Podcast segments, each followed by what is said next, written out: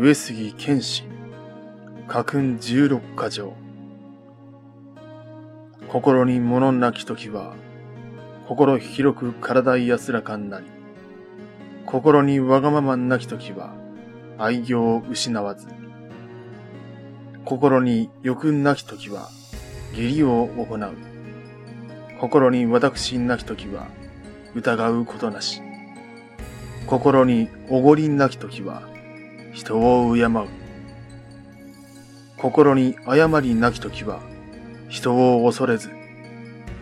心に邪剣なき時は、人を育つる。心にむさぼりなき時は、人にへつらうことなし。心に怒りなき時は、言葉柔らかになり。心に堪忍ある時は、ことを整う。心に曇りなき時は、心静かなり。心に勇みある時は、悔やむことなし。心癒しかざるときは、願い好まず。心に孝行あるときは、忠節厚し。心に自慢なきときは、人の善を知り。心に迷いなきときは、人を咎めず。